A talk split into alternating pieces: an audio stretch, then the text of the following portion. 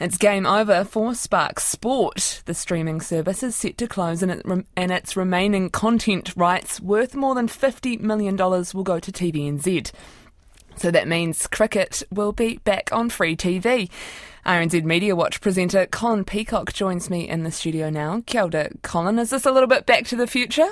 Yeah, it is. It is indeed. Uh, the empire has struck back um, in years gone by. Of course, before the internet, TVNZ would have been the only game in town for live sport on telly, and uh, for cricket, that's going to be the case again for domestic stuff. So, what Spark said was they announced the exit of Spark Sport in the second half of 2023. In plain language, that means they're shutting it down from the 1st of July 2023. Um, cricket would have been their big driver, uh, fans of the Black Caps and White Ferns. So Black Caps, White Ferns, the Super Smash T20 matches, all New Zealand cricket competitions, they'll be on TVNZ now from the 2023 season through to 2026.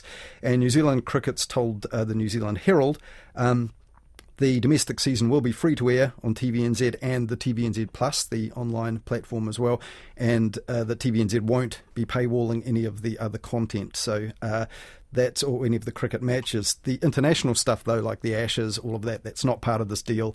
You'll still have to subscribe to Sky if you want to see that. And there's other content, of course, on Spark Sport, things like Formula One, football, netball, other stuff. So that's not part of this deal. So other deals will probably be made with other broadcasters for that stuff. Since this has been announced, I've seen some concerns about you know, people are worried that they might cross to ad breaks at really critical moments, you know?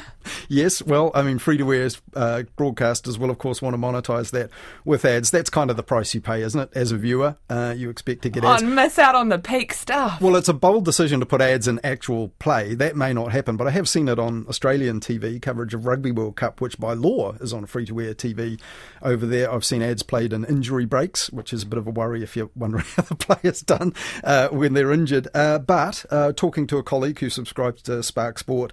Uh, just now and saying, look, you get plenty of ads even in the morselized highlight stuff on Spark Sport. You could watch something as short as a couple of minutes and get, in his words, quote, a crappy ad for Utes afterwards. So there's advertising on the on demand platforms too. And what about the quality of the coverage? Can can TVNZ produce the same as what Sky Sport had been doing in Spark Sport?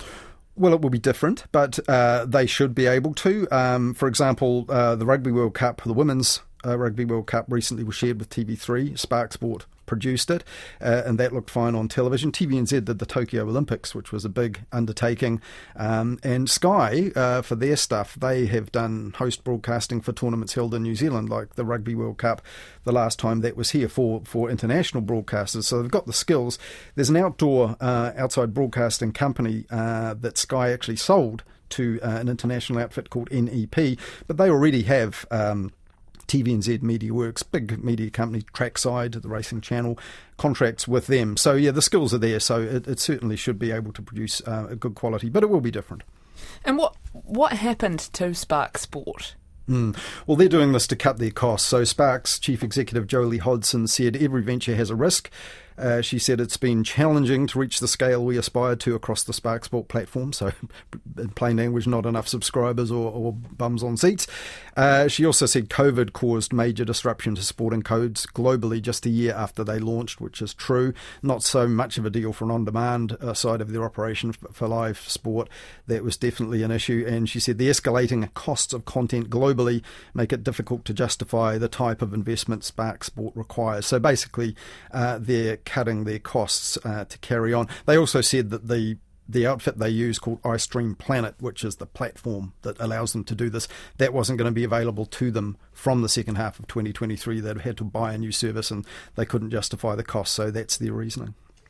This well, Spark Sport was backed by a massive telco, and, and they couldn't make it work. So what's what can TVNZ do and, and how is the future of this going to play out? Yeah, it's interesting. You have to go all the way back to 2013. An outfit called Coliseum uh, took the English Premier League football off Sky and launched it online. You know, so it's nine years ago, and that didn't work. So as you say, big telco behind this uh, ought to have a better chance. But it's hard. People don't want too many subscriptions um, and, and, portfolios.